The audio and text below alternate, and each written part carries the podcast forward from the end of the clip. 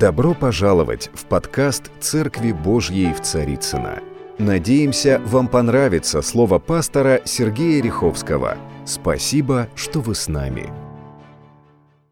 Я также приветствую всех, кто присоединился к нам в режиме онлайн, в интернете, а также на различных иных э, носителях э, электронных и прочих. Я радуюсь, что мы можем транслировать по Бог ТВ наши проповеди. Поэтому будем радоваться, что сотни людей присоединяются к нам во время наших воскресных богослужений.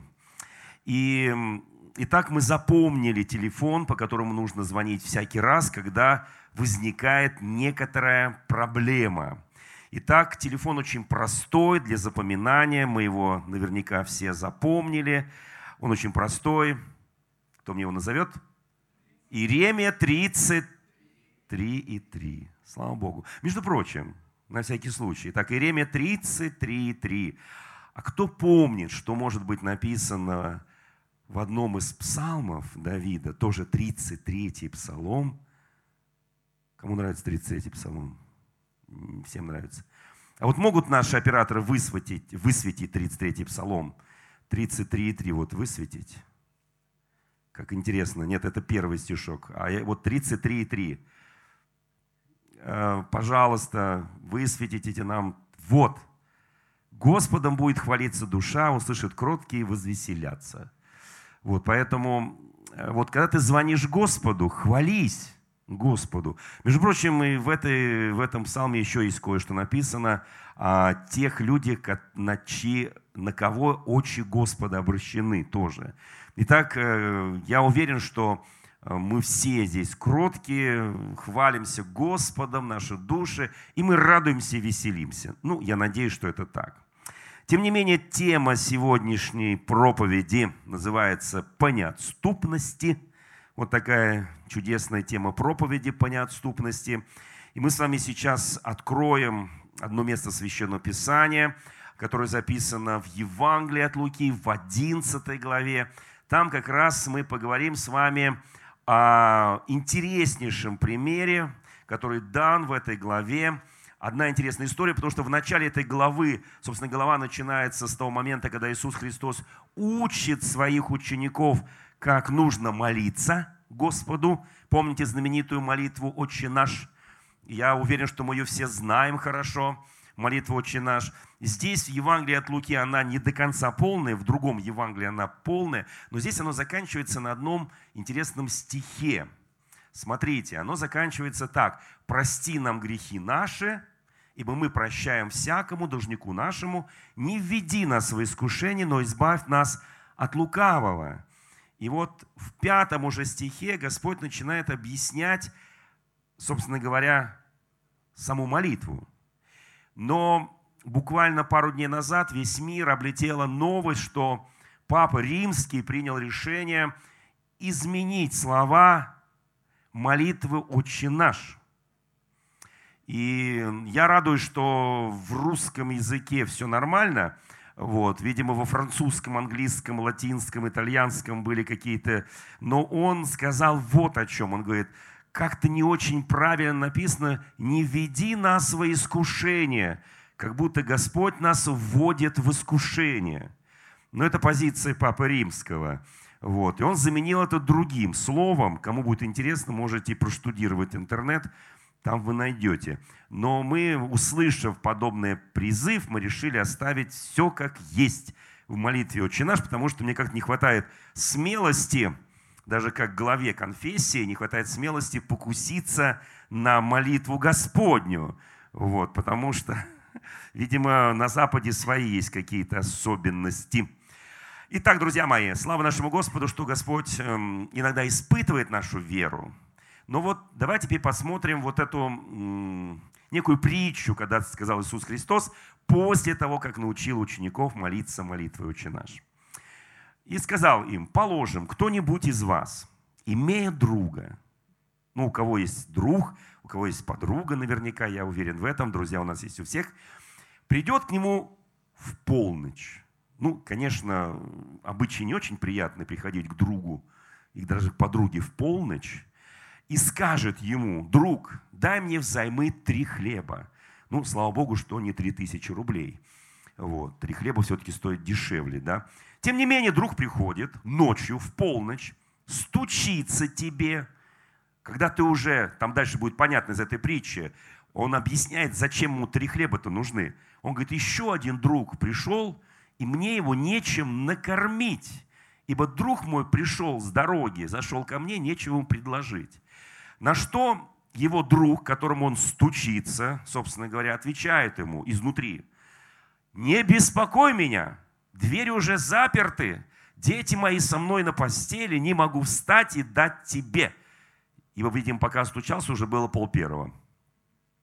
Неприятная вещь, когда пол первого или в, в полночь тебе начинает стучаться, требовать, дай мне три хлеба, дай мне три хлеба. Вы знаете, мы же с вами говорили о суде неправедном в прошлое воскресенье.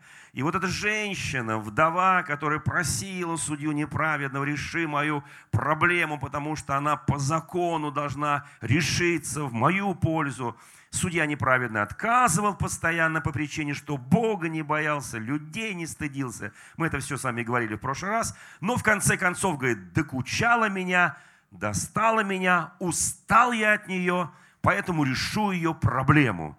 И Господь говорит там же, что иногда Господь поступает, как ни странно в этой притче, медлит, написано, несмотря на то, что его дети взывают к нему день и ночь, вопиют, написано, но иногда он не торопится решить их вопрос по одной какой-то ему известной причине – медлит, но все равно решит. Так написано в Священном Писании. Итак, смотрите. Очень интересный момент вот в этой притче, если соединить ее с этой притчей. Итак, эта женщина, вдова была по неотступности. Вот она не оставляла этого судью, докучала судью, приходила, он ее выгонял из кабинета, она, она он ее в дверь, она в окно. Ну, понимаете, да? Вот то, что называется по. И вот здесь написано точно так же. Если, говорю вам, он не встанет, то есть друг твой не встанет. Есть такие друзья, которые не встанут. Потому что, может быть, с тем другом, который пришел, знаете, вот ему, тебе он друг, а тому другу твоему не, не очень друг. И когда он узнает, что пришел вот этот не очень друг, он говорит, я не встану. И вообще я уже лежу, я уже сплю. Кто читал песни песни? Почему, собственно говоря, жених-то ушел от невесты? А он стучится, она не отворяет, она говорит, я уже все, извини, дорогой. Но когда уже отворила, уже жених ушел. И вот здесь точно так же, смотрите, если, говорю вам, он не встанет, не даст ему по дружбе с ним, если не даст. Если не встанет, то по неотступности его, встав, даст ему, сколько просит. Поэтому просите больше. Вы знаете, друзья мои, на самом деле это закон. Это Божий закон. Просите, и будет дано. И вот здесь Иисус Христос начинает рассуждать. Скажу я вам, он говорит, просите, дано будет вам. Ищите, найдете. Стучите, отворят. Слушайте, какие прекрасные слова. Ибо всякий просящий получает, ищущий находит, и стучащему отворят. Да? Кто верит, что наш Господь именно такой? Когда мы звоним в небесный телефончик, Иеремия 33,3, и там написано как «Возови ко мне, я услышу тебя и покажу тебе великое и недоступное, чего ты не знал». Итак, очень важные слова «великое и недоступное». На самом деле, когда мы взываем к Богу, проходит определенное время, прежде чем мы, вот вы знаете, еще от категории взывания, от категории проблемы. Вспомните благочестивую Анну в первой книге Царств, первой главе. Она была настолько благочестива, что вот так Господь сделал по ее благочестию, по ее, может быть, честности, по ее святости. Он не давал ей долго детей. Вы знаете, вообще в Священном Писании история, допустим, Авраама и Сары, они родили Исаака только уже в преклонных годах. История Захария Елизавета, они родили Иоанна Крестителя в преклонных годах. Вы знаете, когда должен родиться кто-то, или у тебя дело, которое ты выпрашиваешь у Бога, оно значимое, весомое, оно должно благословить не только тебя, но целый круг людей, то иногда требуется время, чтобы твое сердце было приготовлено принять то, что для тебя приготовил Господь, которого ты об этом просишь. Иногда проходит время не потому, что Бог медлит, хотя там написано, Он медлит, а потому что твое сердце не готово. Господи, дай мне миллион долларов. А зачем он тебе? Ну так, чтобы лучше жить. Бог говорит, я не хочу тебя потерять, поэтому не дам. Вы знаете, вот любая просьба. Вот здесь написано, просящий получает, всякий просящий получает. То есть это распространяется на любого Божьего человека. Ищущий находит, любой ищущий находит, стучащему отворят. А вот дальше очень интересно идут рассуждения. Вот смотрите, друзья мои, на самом деле мы в это верим? Верим. Когда мы просим, да, верим. Но какой из вас отец, когда сын попросит у него хлеба, подаст ему камень? Я уверен, что таких отцов нету. Но если какой-то асоциальный, если какой-то опустившийся, если какой-то отец, который абсолютно, знаете, такой вот э, не отец и даже не отчим, какое-то недоразумение. Но здесь Писание говорит, если сын просит у отца хлеба, отец ему дает камень? Нет, хлеб. Если просит рыбы, даст ему змею вместо рыбы? Нет, даст ему рыбу. Дальше написано еще жестче. Если просит яйца, подаст ли ему скорпиона? Скорпион это жаляющий, убивающий, змея тоже жаляющая. То есть здесь даже не вопрос, он даст э, вместо рыбы змею, а он ответит адекватно. Послушайте, он не даст тебе то, что убьет тебя. Он не даст тебе то, что поранит тебя, что сделает тебе больно и неприятно. Он даст тебе то, что ты просишь, но иногда требуется время. И вот следующий стих, он уникальный просто. Итак, если вы, будучи злы, о, друзья мои, мы скажем, нет, мы не злые, мы христиане, мы добрые, мы сама душа, сама добродетель. Только попросите, даже в полночь, даже в час ночи, даже в три ночи. Ну, конечно, мы вам откроем. Попросите хлеба, дадим хлеб, попросите рыбу, дадим рыбу. Ну, если у нас есть, конечно, да. Попросите, вот что не попросите, мы все дадим. Вы знаете, а вот Писание утверждает, Иисус Христос утверждает, когда Он к нам обращается, «Итак, если вы, будучи злы, я сейчас не буду спрашивать, братья и сестры, поднимите руку, кто временами бывает зол. Я сказал временами. Заметьте, временами. Увы, к сожалению, бываем. Увы, к сожалению, вот не знаешь, как нашло на тебя. Потом ушло от тебя. И ты говоришь, прости, дорогая, прости, дорогой, не знаю, что сейчас было. Какое-то наваждение. Папа, прости, мама, прости, дочка, прости, сыночек, прости. Как налетела, сестра, брат, простите меня на меня что-то такое наваждение нашло, и потом ушло. Тот, который был я пять минут назад, это, это не я. Это что-то такое злое было.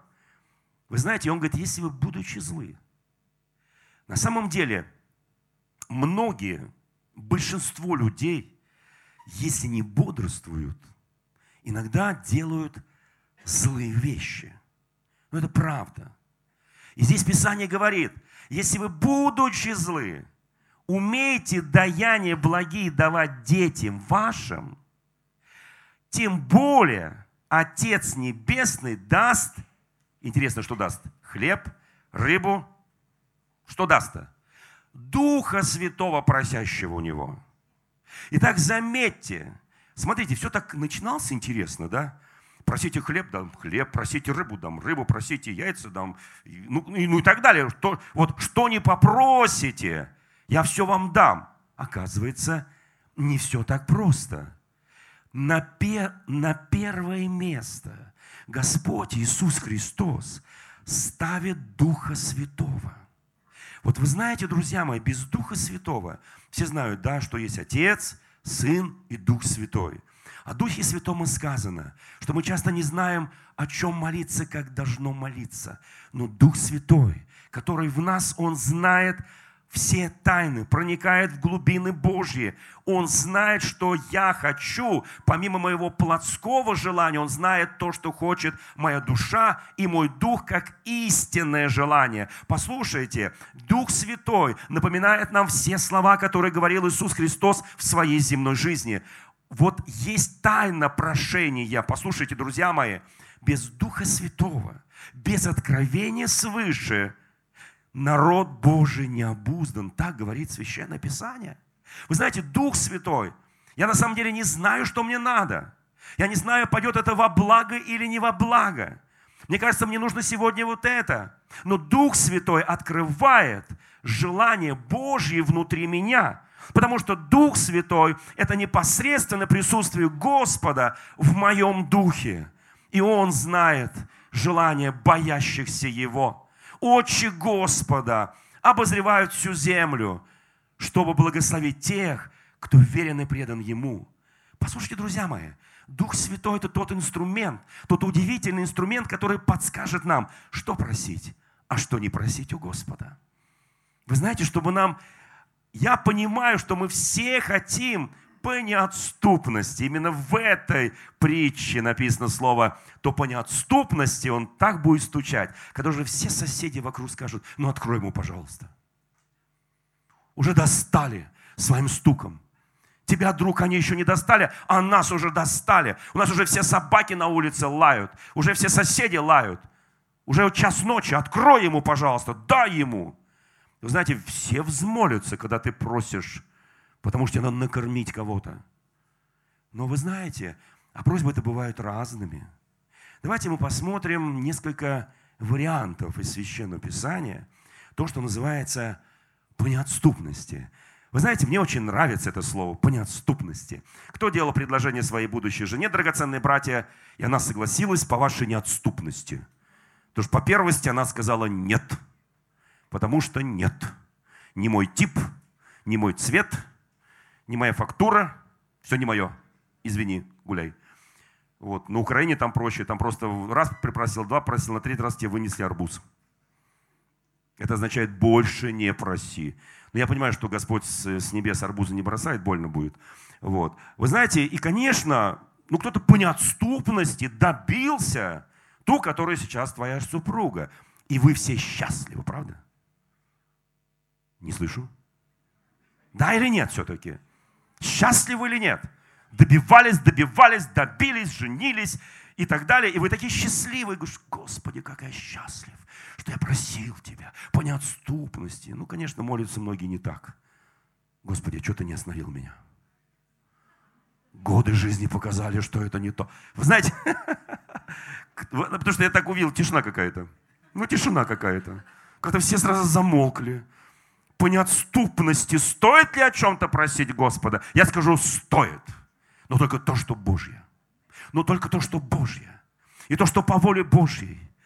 Он тебе не... Ты говоришь, Господи, Господи, я тебя просил такую, вот такую, такую, такую, такого, такого, такого, а ты мне что дал? Змею какую-то подколодную. Господи, ну я же просил тебя рыбу. Вы знаете, друзья мои, мы иногда торопимся впереди Господа. Об этом я буду говорить больше на следующем воскресном богослужении. Но, слушайте, есть вещи, которые мы должны слышать когда Дух говорит церквям. Есть вещи, которые мы должны принимать от Бога. И это не вопрос, нравится мне или не нравится, потому что Он знает нас, Он знает сердце наше, Он знает, что нам нужно. Вы знаете, это в любом, в душевном, в духовном, в материальном, в плотском. Я верю, что Бог проникает во все сферы. От Него ничто не сокрыто. Нет ничего тайного для Господа. И поэтому я с радостью всегда говорю, Господи, прошу, прошу. Бог молчит, молчит. Я остановлюсь немножко в прошениях, подожду немножко и начинаю смотреть на себя. Не на Бога. Бог, когда я тебя изменю? когда я достучусь до небесной канцелярии, и ты оттуда вот что-то мне дашь, я начинаю смотреть на себя. Потому что я знаю, мой стук он слышит. Более того, скажу вам одну истину. Я надеюсь, вы ее знаете хорошо. Не надо стучаться или ломиться в открытую дверь. Кто знает, что его небесные окна всегда открыты? Не открою ли я, помните, не, за, не залью ли на вас? Вы знаете, мы иногда ломимся в открытую дверь и кричим, Бог, открой мне дверь. Все знают, что на основании Иеремия 33.3 дверь всегда открыта. Другое дело, то, о чем я прошу, оно соответствует воле Божьей или не соответствует воле Божьей. Итак, давайте посмотрим с вами один изумительный пример об одном благословенном человеке. Это пример записан в первой книге царств в 17 главе. Вы знаете, перед этим есть 16 глава. Кто знает, что перед 17 всегда идет 16. Все знают, да? Слава Богу.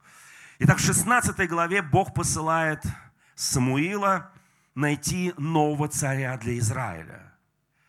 И Самуил боится, потому что Саул настолько страху нагнал на весь Израиль, да, что любые попытки усомниться в его царской власти подвергались жесткому преследованию. И даже Самуил говорит, пророк великий, который поставил Саула царем – я боюсь. Вы знаете, иногда правители себя ведут бесцеремонно, жестко, бессовестно. И даже тот, кто был поставлен по воле Божьей. И Самуил говорит, я боюсь. Бог говорит, не бойся, скажи, что ты идешь для жертвоприношения. Это даже, даже Саул успокоится. Но иди туда, куда я тебе покажу. И сделай то, что я тебе скажу. Помните? И он пришел в дом Иисея, в чудный город Вифлеем, Иисея, потому что в этом доме Господь сказал, будет следующий царь Израиля. Помните эту историю, да, все? И когда он увидел семь сыновей Иисея, подходил к одному, говорит, вот это точно, вот это точно. Вы знаете, даже пророки, когда они действуют без Духа Святого, о чем мы должны просить Господа, мы только что прочитали в Евангелии от Луки, чтобы Он дал нам ни хлеба в начале, ни рыбу в начале, а Он нам дал Духа Святого, который откроет для нас вот эти двери и правильные цели. Все понимают это, да? Когда молишься Духом Святым, у тебя такие волнения, переживания, у тебя то хочу, это хочу, это не хочу и так далее. И ты начинаешь говорить, Господи, Господи, как-то все вот так. Но когда начинаешь молиться, успокаиваешься. Приходит какое-то успокоение. Кто знает об этом? И ты начинаешь поклоняться Богу, молиться. Мне так нравится, когда поет наше прославление. Всегда вот радуюсь. Я просто, мне, вот я в машине постоянно слушаю наши диски. Мне, мне приятно, потому что в этот момент вот уходит мое «я». И приходит Он, то есть Господь. Вы понимаете? И ты начинаешь молиться. Твое сердце плавится пред Господом. Это Бог тебе тихо говорит, а вот это тебе не нужно. А вот это не делай. А вот это начинай делать. Помните, это знаменитое. А это попробуй. Вы знаете, друзья мои, я очень хочу, чтобы вот на этом примере, который сейчас прозвучит, и на следующем примере, в сегодняшней проповеди, мы для себя сделали очень важный вывод. Что такое по неотступности? Потому что нам кажется, что я могу просить по неотступности все.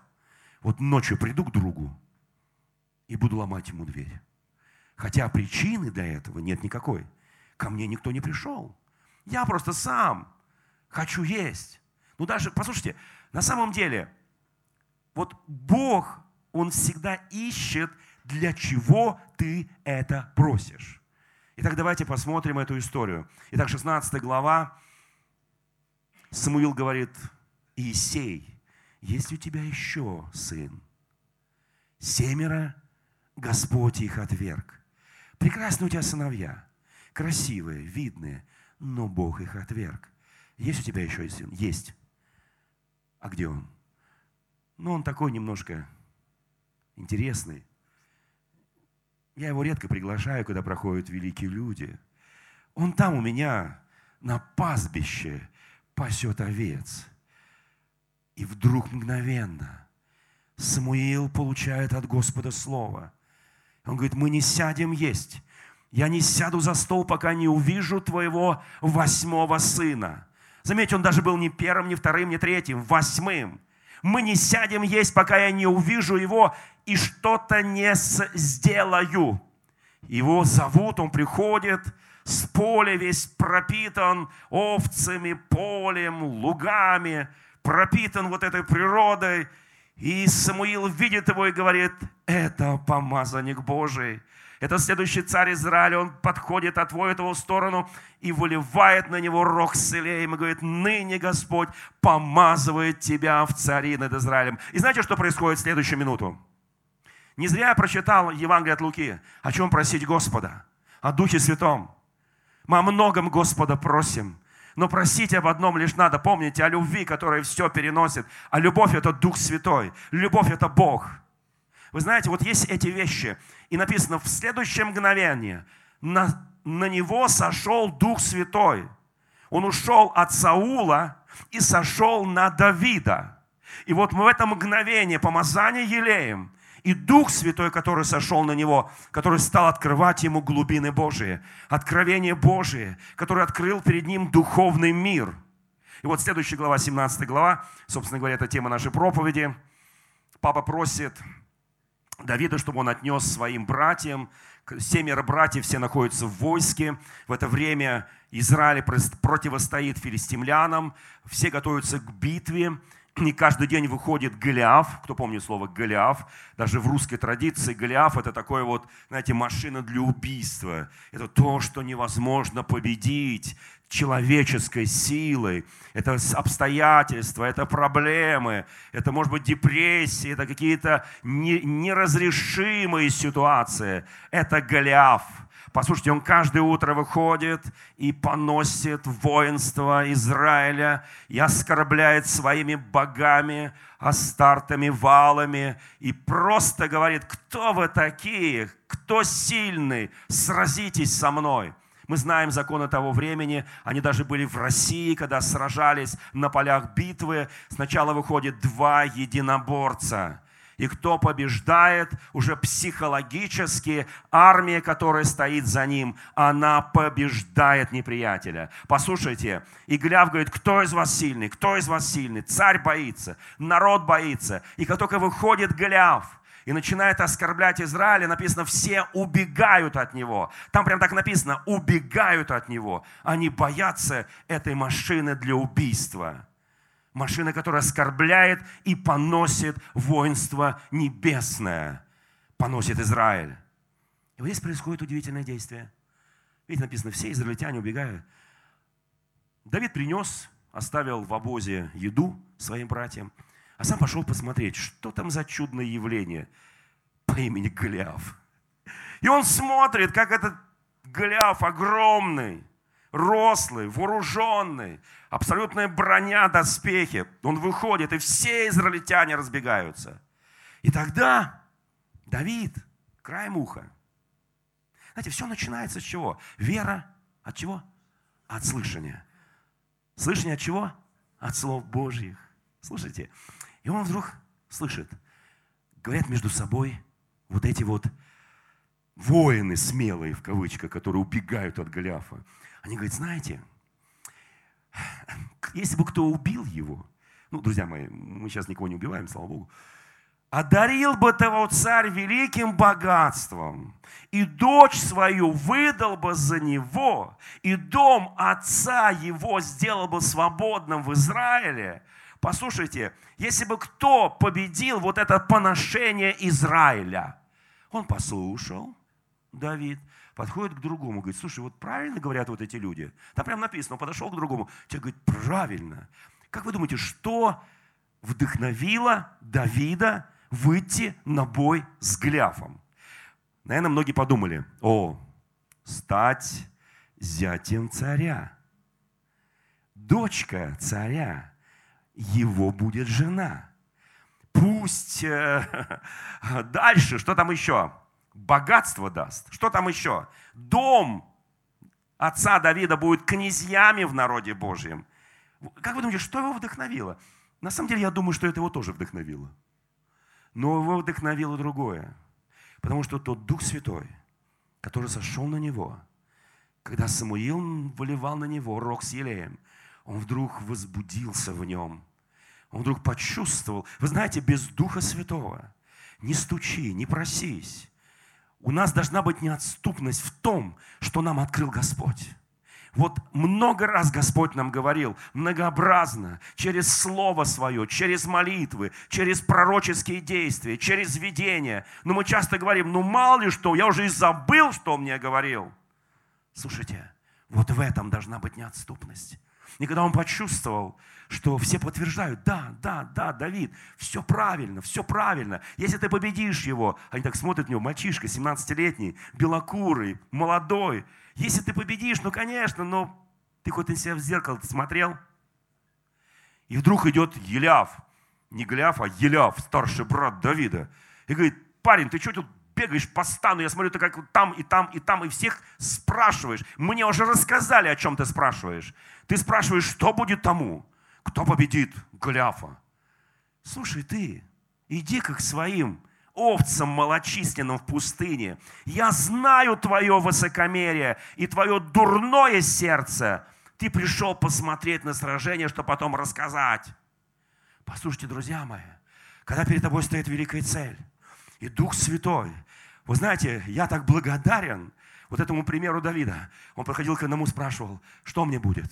О, ты будешь зятем царя, твой дом будет свободный, у тебя будет вот это, и ты снимешь поношение с Израиля. Он говорит, да, это здорово, подходит к другому, подходит к третьему, к десятому, к двадцатому, пока братик не заметил. И знаете, когда ты начинаешь вопиять Господу по своей неотступности, когда ты начинаешь стучать в небеса по воле Божьей, потому что сердце Давида, оно уже было насыщено Духом Святым, и он знал ту цель, которую приготовил ему Господь. Он знал, и он неотступно приходил. Брат его унижает.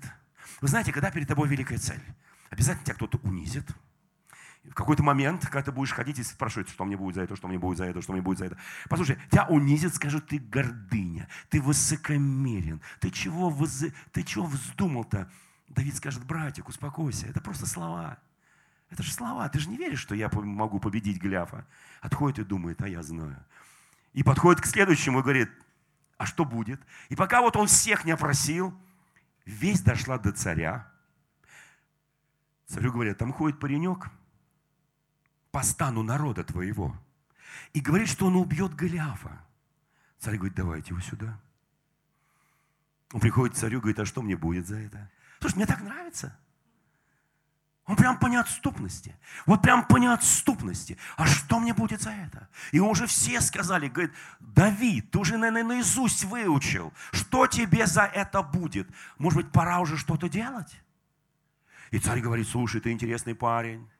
Вот даже я боюсь, я царь, боюсь на голову выше всего народа, кто помнит, какой Саул был ростом, примерно с Голиафа, и то боится. Послушайте, и он говорит, давай я тебе одену мои доспехи. Он одел его в свои доспехи, Давид походил в них. Вы знаете, друзья мои, когда Бог тебя готовит к великой цели, к любой цели, в которой есть воля Божия, даже не, не какой-то уж прям супер великой. Послушайте, вот не надо одевать чужие доспехи.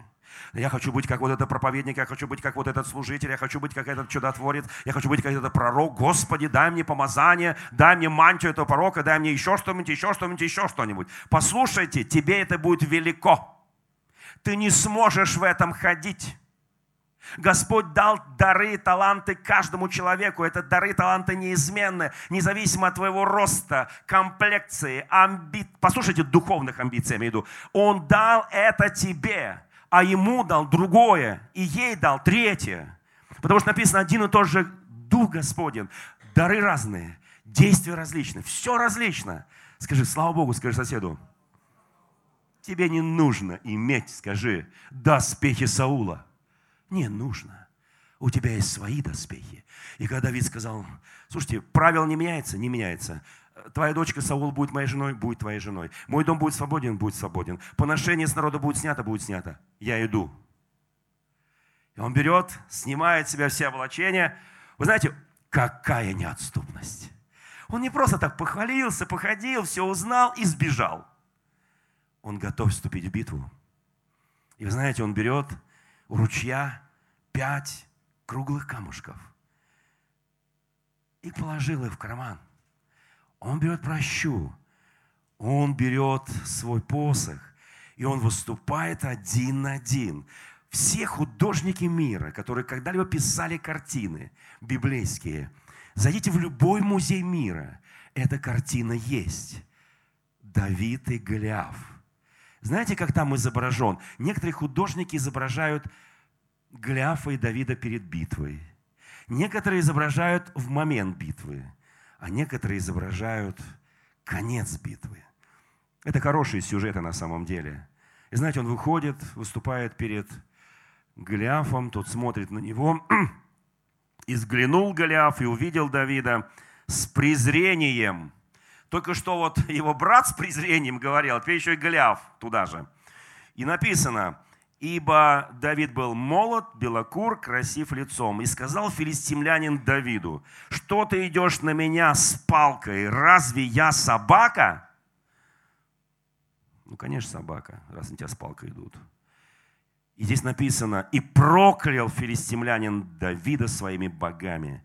И сказал филистимлянин Давиду, подойди ко мне, я отдам твое тело птицам небесным, зверям полевым.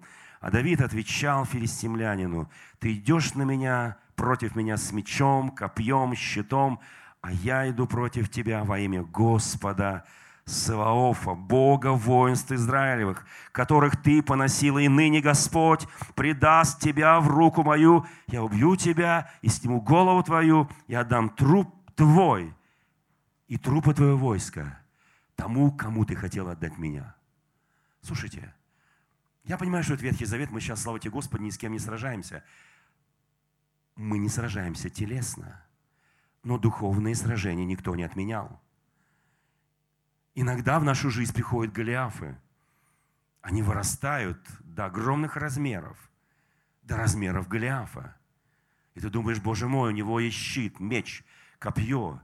Он полностью вооружен, он воин с юности. Кто ты такой? Мальчишка, подросток. Как ты можешь с ним сразиться? А ты не иди с ним со своим именем. Послушайте, когда ты стучался к Господу, когда он по неотступности требовал, что будет мне за то, что я... Он не для себя просил, а у него главное было снять поношение с Израиля. Послушайте, он говорит, я на тебя иду не я сам, а я иду с именем Господа Саваофа, который совершит победу сегодня же. Я не иду сам против. Послушайте, вот это тот случай, когда нужно себя убрать в сторону когда свое «я», свои амбиции, свои желания полностью отдать Господу, написано Иеремия 33,3. «Вызови ко мне, я услышу тебя и покажу тебе великое и недоступное, то, чего ты не знал ранее». Послушайте, в жизни каждого христианина приходит момент, когда Дух Святой начинает побуждать тебя, Дух Святой начинает ходатайствовать тебе. Я верю, что в каждом из нас есть Дух Святой – который просто начинается стучаться в, твой, в твое сердце и говорит, вот время, вот время для твоей победы, вот Голиаф, которого ты боишься, все боятся, но ты будешь побеждать не собой, а мною, моим именем. И он берет камушки, вставляет один из них в прощу, раскручивает, увидел, как проща бросается, и камень летит в одно единственное место, незащищенное броней – это место находится вот здесь. И он поражает Голиафа. И тот падает насмерть. Вы знаете, у любого Голиафа, скажи соседу, у любой твоей проблемы, которую ты решаешь только вместе с Господом, есть незащищенное от Бога место. Они-то думали, что все защищено. Ничего подобного. Даже Голиафы, порой ошибаются, когда встречаются на поле брани с Давидами, которые идут с именем Господа. Послушайте, не со своим именем, а с именем Господа. Это очень важно. И знаете, когда Давид победит Голиафа, он придет к Саулу. Как вы думаете, что он скажет? Дочь, давай.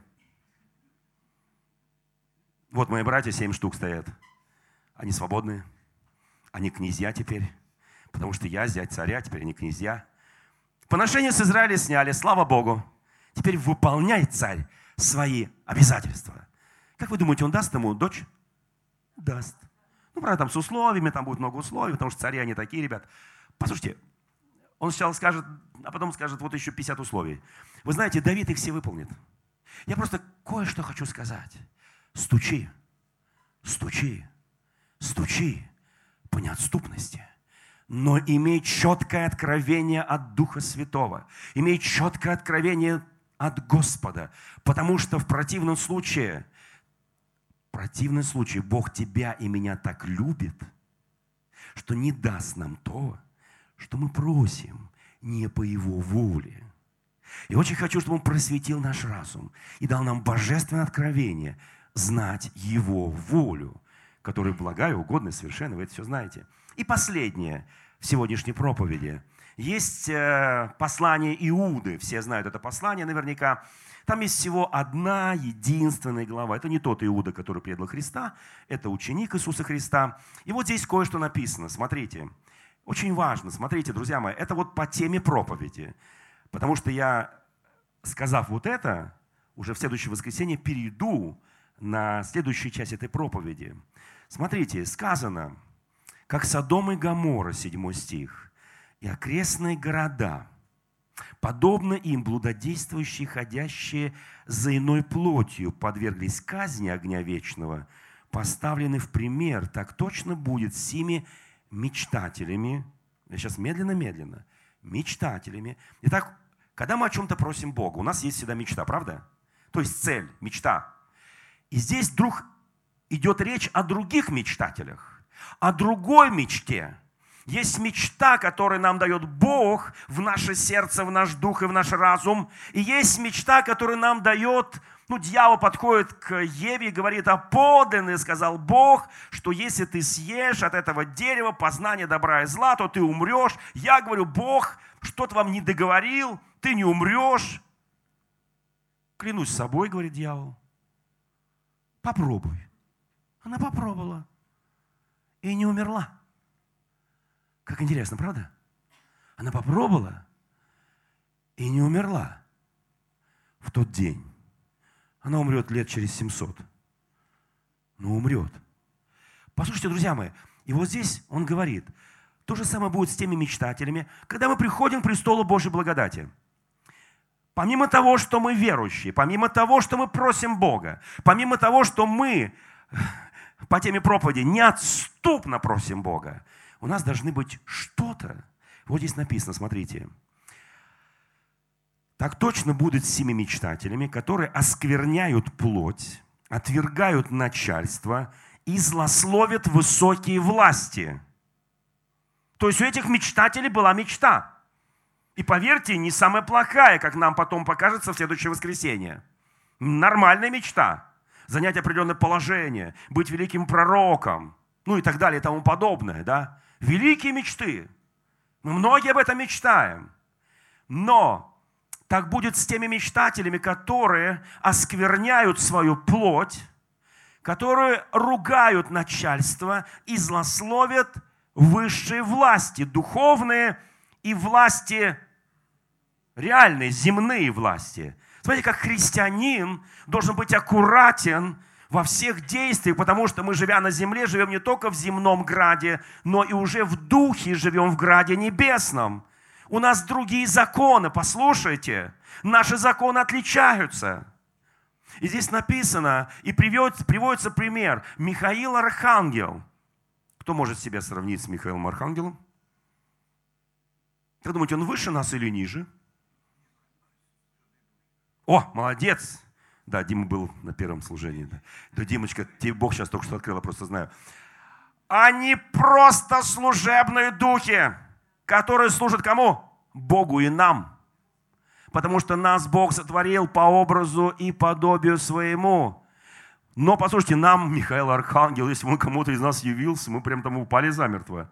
Потому что это, это князь, это архангел, это, это, это князь народа Бога. Кто знает и вообще историю Михаила Архангела? Я как-нибудь в следующем году спроповедую об ангелах Божьих. У меня будет целая серия проповедей, сейчас готовлюсь к этому. Послушайте, друзья мои, итак, ангелы Божьи в нашей жизни. Кто видел живого ангела? Поднимите руки.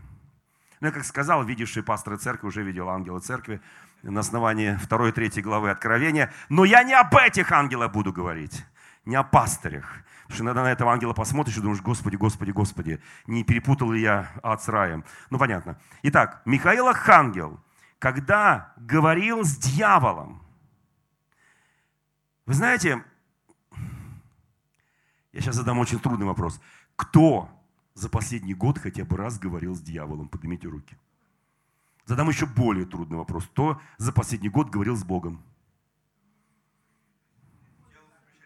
Запрещали вчера дьяволу. То есть он так пришел, открыл дверь, вы говорите, можно в гости? Вы говорите, запрещаем тебя, изыди окаянный. Ну и так далее. Вот. Вы понимаете, друзья мои, но это вопросы для следующего богослужения. А вот теперь, внимание, Архангел Михаил, споря с дьяволом о Моисеевом теле, о Моисеевом теле. Моисей умер на горе Нева. И мгновенно, как только он умер, по слову Господа, поднявшись туда. Вы знаете, он даже больше не просил Бога ни о чем, Моисей. Он перед этим просил много раз. Господь говорит, я поражу народ, а тебя нет, Господи. А я вот это, нет, Господи. Я не пойду с вами, нет, Господи. Он спорил, по неотступности Бог ему давал. А вот в это мгновение он просто согласился и умер. И дьявол тут как тут. И сразу, естественно, пролетел архангел Михаил. И он спорит с дьяволом. Дьявол говорит, отдай, это тело мое. Моисей принадлежит мне, потому что он не послушался Господа твоего, поэтому его тело мое. Я из него сделаю мощи. Мы поместим в главном храме Израиля. И весь Израиль будет поклоняться этим мощам. Я не хочу, чтобы Израиль поклонялся Богу, живому, невидимому, вечному, превознесенному. И Михаил, прилетев по указанию Бога, понимал, что народ Божий будет введен в страшное искушение.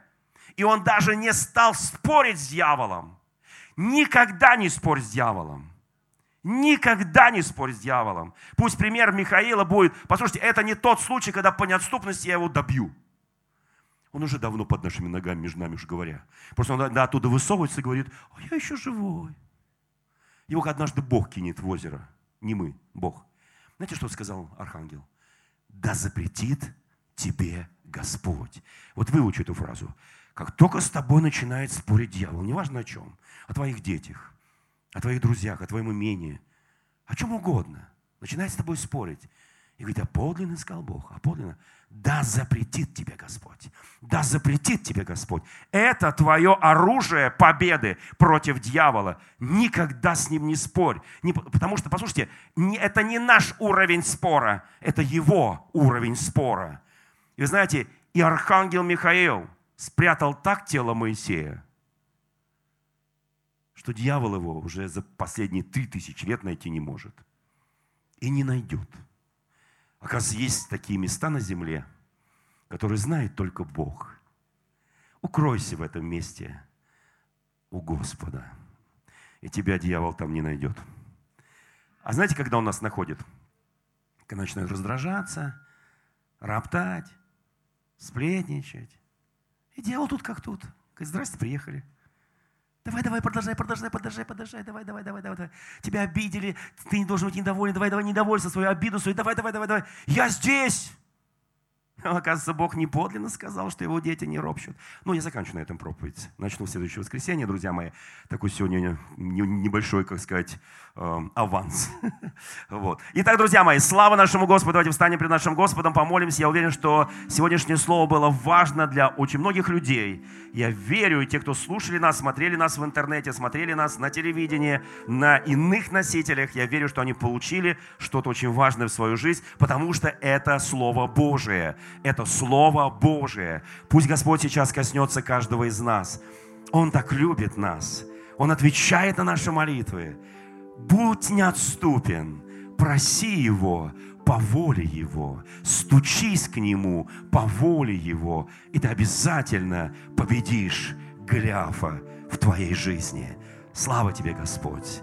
Благодарю Тебя за церковь, благодарю Тебя за моих драгоценных сестер и братьев, за Твою бесконечную великую любовь, явленную нам, Господи, каждому человеку, мужчинам и женщинам. Благодарю Тебя за все во имя Иисуса Христа. И пусть это слово, которое прозвучало сейчас, верою растворится в сердцах наших. Аминь. Дорогие друзья, спасибо, что были с нами – и до встречи на следующей неделе на подкасте «Церкви Божьей в Царицына.